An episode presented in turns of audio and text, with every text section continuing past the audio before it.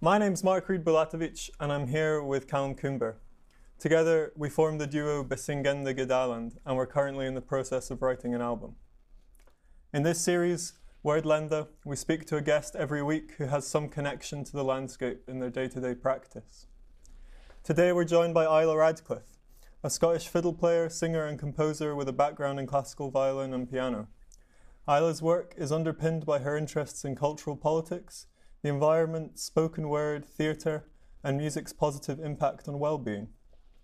Aged 16, she won the lyrics category of Amnesty International's Power of Our Voices protest songwriting competition with her song Death Row. And in 2019, she devised a musical theatrical work, A Reawakened Monument of Antiquity. So, Isla, could you just tell us a bit about how you got into folk music in the first place? Yep, absolutely. So, I grew up with traditional music. My mum plays fiddle. Um, so she was always teaching me fiddle tunes in my spare time. Um, I went to a few fiddle workshops for children when I was little. Um, and in general, I grew up going to lots of ceilidhs and just listening to lots of traditional music in the car. Um, but as you say, the only formal education that I got was classical music, so classical violin and piano. Um, so it was really when I went to do my undergraduate degree at Oxford, where I studied music, um, that I became more involved in traditional music. I joined the Oxford University Ceilidh Band. And yeah, that was really the start of me doing more and more traditional music in my life. I think there were two things that really drew me to traditional music. Um, one was the sociability of it. So, you know, anyone could turn up to that rehearsal, everyone was welcomed.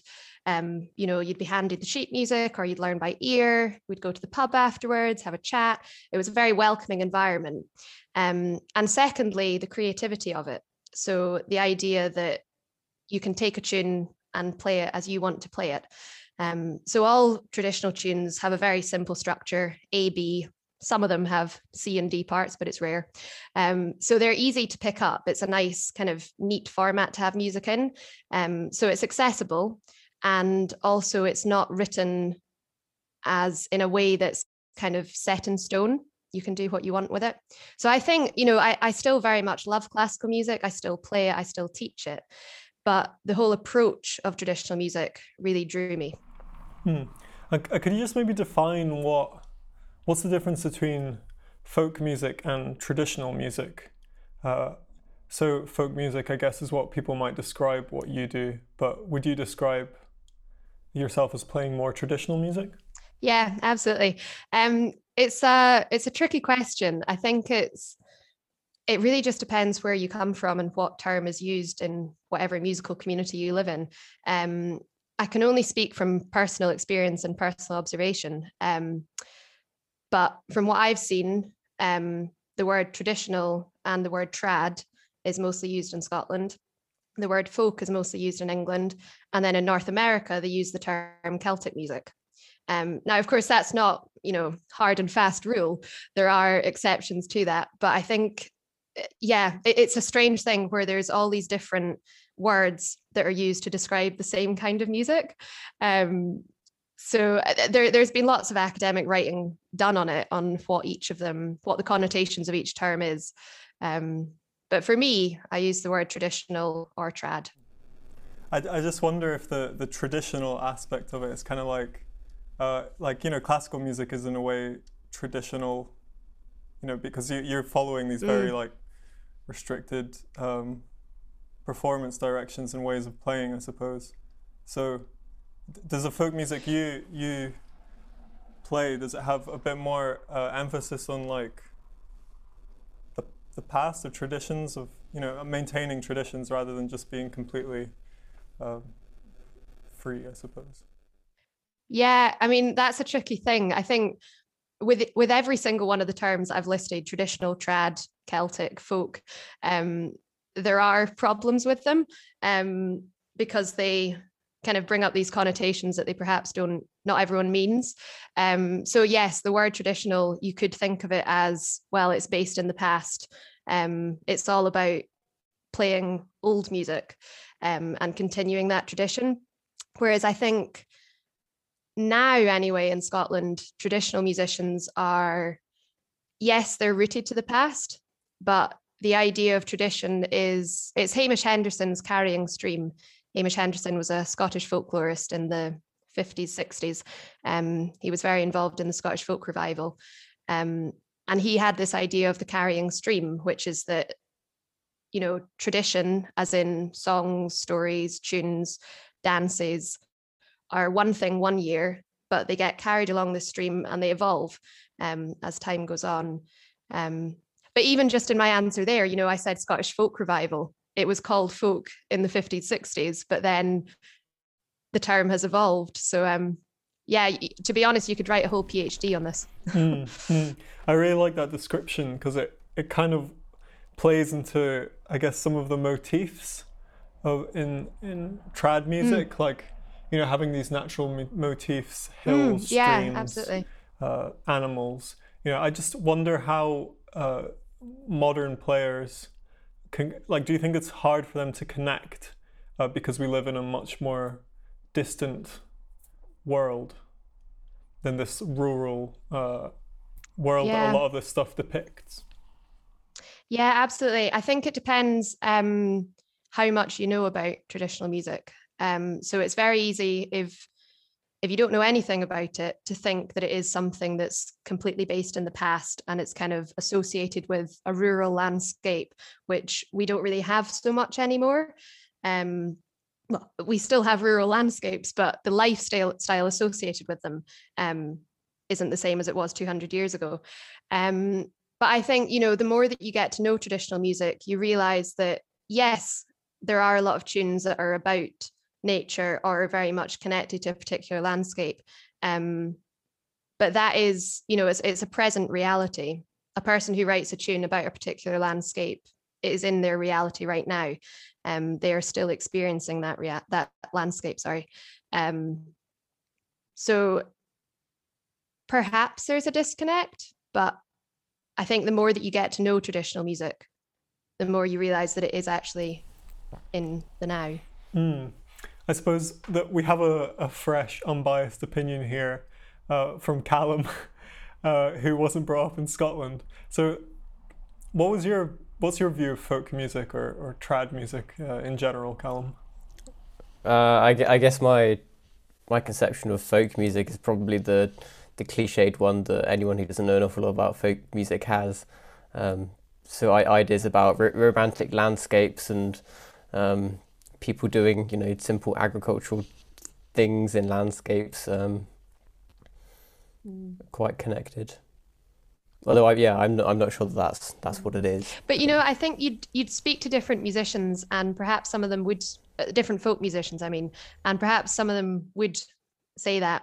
Um, I think it really varies depending on what. Um, I guess in the way, like how how was folk or traditional music presented to you when you were growing up? Um, so for me personally, it was it was something that brought people together um, you know, you'd go to a ceilidh and the band would be playing lots of traditional tunes, and that was a it was an event for socializing. Um, and then, you know, when I started to play more traditional music myself, um, the music making in itself was a social activity. Mm. I, it's so it's so important to to keep that social aspect of it um, re- really in the foreground.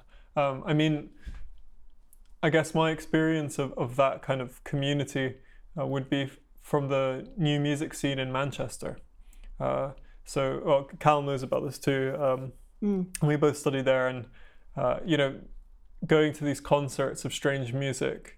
Uh, after there would always be time for you know going to the pub, debating things, um, discussing uh, what the music was about, mm. but also other things happening socially, politically.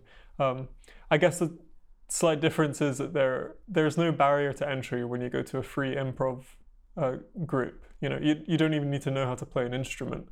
It's just completely free. And maybe with folk, there's or, or traditional music, there's a bit more of a barrier to entry uh, because you know you need to actually know how to play the tunes. Yeah, yeah, no, absolutely. I, I think I, I can see quite a lot of parallels in terms of the you know you, you just turn up and you're welcomed and you join in um i think it depends on the particular the particular session that you're going to um some of them are perhaps more welcoming than others. Um, I won't name any names, but you know, there are sessions that I personally wouldn't go to because the tunes are just played really, really fast. There's a bit of a clique going on in terms of the musicians that are welcomed. Um, but you know, there I don't think that's the majority. There are there are lots and lots of sessions where anyone is welcomed. So. Yeah, um, definitely one of my top musical experiences uh, happened just after a gig I played with my old folk band uh, in the in the Captain's Bar just off Nicolson Street, um, and we were just playing there, and this Irish uh, singer, she came up to us and asked if she could sing a song, and we all kind of accompanied her, and it was just this like it was just so beautiful, like collectivist, uh, impromptu uh, spontaneous uh, kind of thing, you know, um, which is everything that, that's great about music. Mm. But then on the flip side of that, I've also been to sessions where, you know, not as a really as a folk player, um, it's just been like, play the right chords, boy, like, don't, don't step out of line, uh, kind of thing. And it's just interesting yeah. that there's such a um, variety, mm. I guess. Yeah. Yeah, I guess like, you know, I I don't like sessions that are not welcoming or that as you say are like very dogmatic in terms of what's allowed and um but then i guess maybe it's a nice thing that there's some variety um maybe that speaks to kind of the flexibility of this type of music that you can you know some people think it is one thing and some people think it's another thing um so it's quite fluid mm but yeah, certainly. Like I've had, you know, similar experiences where, where you just I turn out to a session and then I'm there for a few hours. And just after those few hours, I've found my new best friend because we've just been playing tunes together solidly for a few hours. So um no, it's it's lovely. And like, you know, as I say, that that sociability, that is one of the main things that drew me to it. I think in classical music, I mean, again, I still love it. I still play it, I still teach it, but it's the idea of sitting in an orchestra and doing what you're told to do didn't really sit right with me. You know, there's such a hierarchy of who sits where and what that means and the status that comes along with that. And you must wear black um, and you must sit in this particular formation. Um, yeah, I found it quite a welcome contrast. I thought you could maybe just tell us a little bit about your trip to Cape Breton in Canada. Uh, and it, it just strikes me that you seem to learn more about your own kind of traditional style of music when you leave. So you kind of got more into folk music, I guess, studying in Oxford, and then learned more about the traditional side uh, in Cape Breton, like you mentioned last time. So uh, could you just do you think do you think you kind of have to leave to appreciate what you have at home? I think well, just to briefly touch on the Oxford experience, I think yes, I was drawn to traditional music, folk music there because of the sociability and the creativity, but it was also because it was it reminded me of home. Um, at in a place where I didn't particularly feel very at home a lot of the time. Um, going along to these Ceilidh band rehearsals on Tuesday nights was it reminded me of home because it was the music that I'd grown up listening to. Um, so yes, maybe you do have to go away in order to realize what you have at home. Um, and yes, I guess similar experience in Cape Breton. So, I mean, by that time, I'd been doing, I was doing my master's at the Conservatoire in Glasgow. And I, that was, I went to Cape Breton in the first term of my second year. So I'd already done a year of my master's in Glasgow. Um, went to Cape Breton, to be honest, not really knowing much about it. Um, I knew that they played lots of fiddle and piano. They had a very particular fiddle style and piano style. Um, they do a lot of step dancing. There's a lot of Gaelic there. And that is really about the extent of my knowledge, which is quite shameful, really. But um, yeah, no, when I was there, I think, well, the first month that I was there, I just totally fell in love with the place. Um, the people are some of the kindest people I have ever met. They were so welcoming. Um, and you know that goes for the music scene as well i went to two sessions every week and everyone welcomed me with open arms they welcomed anyone who walked in the door with open arms um, and it was just this I think I was really taken in by how much they cared about the tradition um, and how much this meant to them and how much its important role in bringing the community together. Um, so I, I, guess in that first month, I learned a lot about um, the tradition in Cape Breton, which is very much derived from the tradition in Scotland because of all the emigration to Cape Breton. Um, but then one of my most kind of memorable musical experiences took place in Cape Breton at a gig at Celtic Colours Festival in October. So Celtic Colours Festival is 10 days, I think it's 10 days. Uh, it's a 10 day festival where we've got Cape Breton musicians, but also musicians from all over the world who are somehow playing Celtic music. Again, that term, who knows what it means. Um, and so one of the bands that came over was a band from the Conservatoire in Glasgow. So it was a band of lots of my friends. And I went to one of their gigs. And to put some context in it, up until this point, I'd kind of been very taken in by the the tradition in Cape Breton that is very much based in the past and the kind of authenticity of it the kind of you know this is how it was done and so we're continuing this tradition and so we still do it the same way today. So i'd very much been taken in by that. Um, so in all honesty when i went to see this gig of my friends from the conservatoire i kind of thought mm, this isn't going to be like proper traditional music. It'll be some kind of contemporary take on it.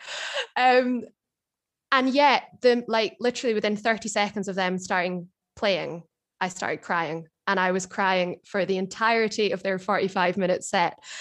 And it was one of the most profound experiences I've ever had because I was just like, wow, why am I having such a strong emotional reaction to this? Um, and I think it's two things. I think one was the specific music that they were playing. You know, there was a lot of contemporary tunes in there that are kind of the style that a lot of traditional musicians in Scotland are composing right now. Um, so the first tune that made me cry was a tune that my friend Chloe had written called "The Happy Lamp," and it's a jig that is very much it's it's just so typical of the jigs that are written right now.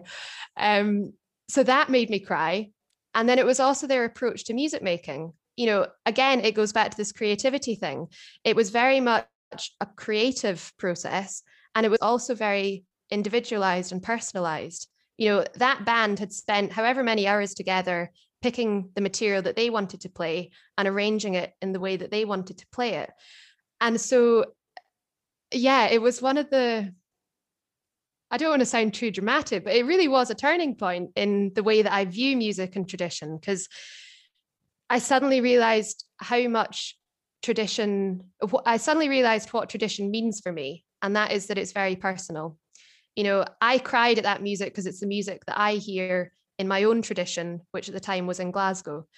Um, so I guess it highlighted for me that tradition, yes, it's rooted in the past, this idea of the carrying stream, but it is just that it's a carrying stream, it's evolving.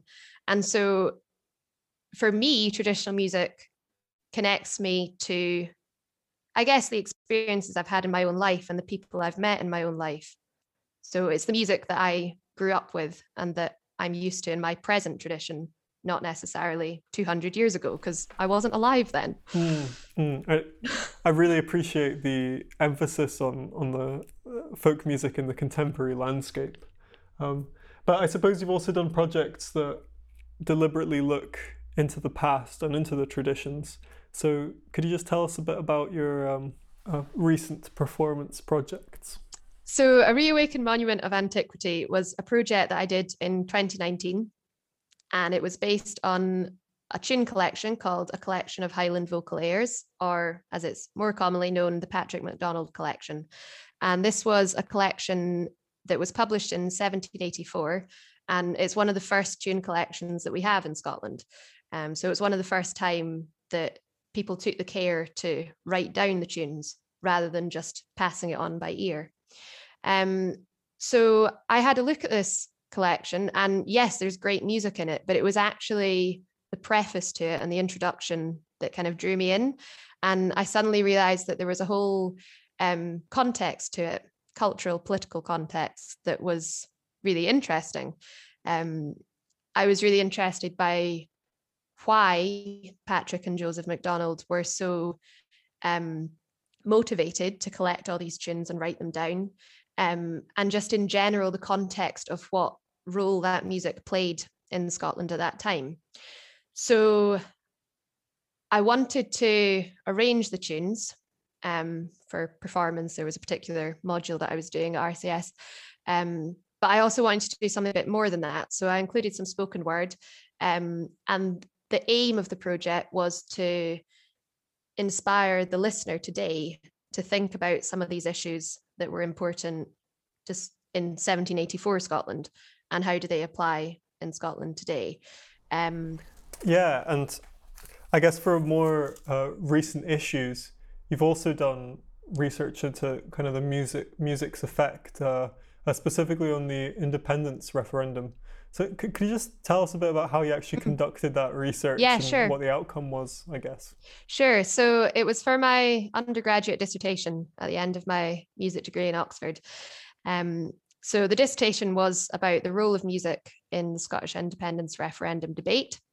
Um, so I interviewed, I think it was about 20 musicians who had in some way played a part in the debate through their music. Um, it happened that most of them were from the Yes movement, but I did manage to get some from the No movement as well. Um, so I interviewed them, asked them, you know, first of all, what music did you play? What kind of events did you put on? And then, secondly, why did you do it? What role do you think that played? And do you think that music had an important play, uh, an important role to play in the general debate? Um, and then the actual dissertation I broke it down into four parts. So there was um, recollection, aspiration, community, and borders. And so looking at those four themes, how did music fit into those four themes and play a part in the debate? Um, but you know, there there were lots of common themes that came up. So there is this idea of the Scottish cringe and the idea that not so much now, but certainly, you know, a few decades ago, the Scottish people were are perhaps a bit ashamed of their own culture. They don't want to really claim it as their own and um, they don't see it as something that's cool, perhaps. And I think, you know, over the past 20, 30 years in traditional music, that is something that's completely changed. You know, young people are playing loads and loads of what is now called trad music. It's become something that is quite cool. Um, so, you know, a lot of those themes came up. Um, and just in general, what is the the role of music in politics? I think I think there's several different roles. You can look at classic protest songs, which is people literally taking their political thoughts and adding music to it as a way of perhaps, you know, engaging audiences through music rather than just talking to them. Um, then you've also got um, you know, classical music has some politics in it. You've got Shostakovich, who was through his music um, kind of protesting against the Soviet regime. Um, then you've also got the kind of um, political music that I quite like, which is the musician is kind of laying all the issues on the table, and it's up to the listener to think about those issues and come to their own conclusion. Um, so, one of the examples of this was, which I actually discovered in my research for my dissertation, was something called the bus party which was a group of artists who they were pro independence, um, but they didn't explicitly say that they were pro independence. And they went around Scotland in a bus touring, and at each venue, they would do a little performance, which was music, stories, theatre. And each performance was about the issues that were being debated that were being debated in the at the time of the independence referendum, but they weren't explicitly saying, well, therefore we should vote yes. You know, it was a more kind of these are the issues that we can consider. Now I'm going to leave it up to you to decide whether that means that we should vote yes. And that that is not the nest that's not necessarily the answer. You could look at those issues and think, well, then we should vote no. Um, but that's kind of that's the kind of political music mm. and hmm. political art that I really like because it's not kind of telling you what to think. It's offering the issues to you and you can decide mm. for hmm. yourself what you think. So, yeah, I, I think there's lots of different roles that music can play. Isn't it kind of a a thing in itself, though, that Scotland chooses to even use music as a way to, to debate? Because I guess you could compare that to how we tackled um, deciding whether or not to leave or stay in the EU. And we also had, you know, people riding around in buses, but they weren't playing violins. That's true. um, Maybe the result would have been different if they did. well, yeah, mate, yeah. Buy Boris a violin for his birthday or something. Yeah. um, yes, absolutely. It was actually an interesting uh, finding from my research, which was that there was more music in the yes movement than in the no movement. Now, you can take from that what you want. Um, there are so many con- different conclusions to draw from that. Um, but even that aside, there was, yes, there was a lot of music and a lot of culture involved in the debate in general. I think that's partly because, you know, the issue of independence brings up the issue of identity, and the issue of identity includes culture. So, but then again, so did Brexit. So, yeah, gosh, I, I, yeah, again, you could write a whole PhD on that. Um, I think in general, just from my memory of the debate, I was 16 and 17 at the time. Um, and yeah, in general, I think there was just this lovely kind of blossoming of lots of cultural events and lots of discussions. And at the end of the day, there was a particular result. But I think as a result of the debate, a lot of issues were discussed that weren't commonly discussed before. Um, political issues and also cultural issues, like, you know, what does playing the bagpipes is that necessarily scottish nationalism? Well no because bagpipes are also commonly used in the british army. So you know there's things like that where you can interpret a piece of culture as meaning one thing or another. Um yeah no it is it is an interesting thing that there was a lot in the independence referendum debate but not not in brexit. I'm sure some people would say that the the british army using bagpipes was um colonialism. Yeah maybe they would. Yeah. But yeah I, think maybe the you know you're asking about what's the role of music in politics. Um I think the example that I've just given highlights that you can use music for one political end or for another political end. It just depends how you present it, to be honest. Um, yeah.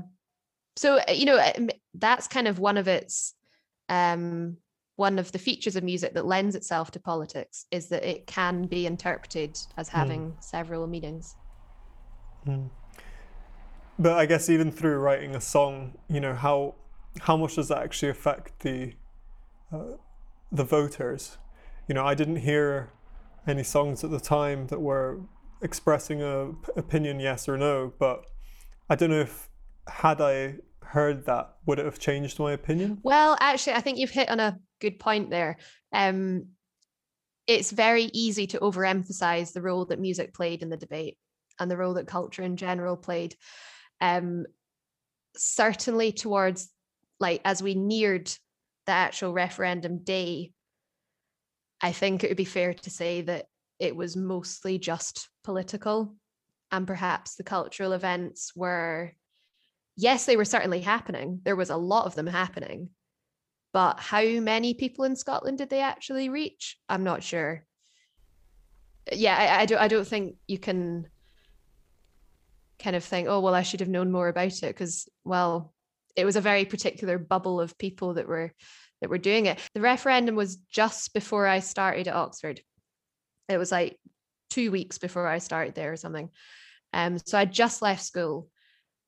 And if I think back now to how much music I was aware of, it was less than I then discovered in my research two years later.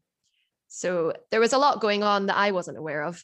Um, I went to some of the events myself. I went to um, National Collective, their Yestival tour in summer 2014. So I went to one of their events on, I think it was North Uist. We were on holiday in that part of the world anyway, and there was a gig on, so we went. Um, and then there was another event put on at um, gosh, I can't remember where it was now, but I just remember um Polwart and David Greig were performing and a lot of other performers as well. And that was the night before the referendum day. So yeah, I, I think I wasn't aware of as much at the time as I then discovered in the research. Uh, Isla, it's been an absolute pleasure to talk to you. Um, I guess just to wrap up, maybe have you got any projects that are coming out soon or, or that you want to share with us? Yes, so I've got my first single coming out called Cannot Steal the Sound. It's coming out on the 23rd of March, and it's a song about how important music has been to all of us during lockdown. Certainly for myself, music has played a big role in helping me to cope and connecting me to other people, albeit virtually. And I think this is something which a lot of people have um, really appreciated in lockdown and the arts in general. So that'll be released on the 23rd of March. Great. Look forward to that indeed. Uh, I guess everything else we've talked about today uh, we can find on your website. Yep. Um, and yeah, it's just, it's been so nice. Uh, thank you and hopefully see you soon. You too.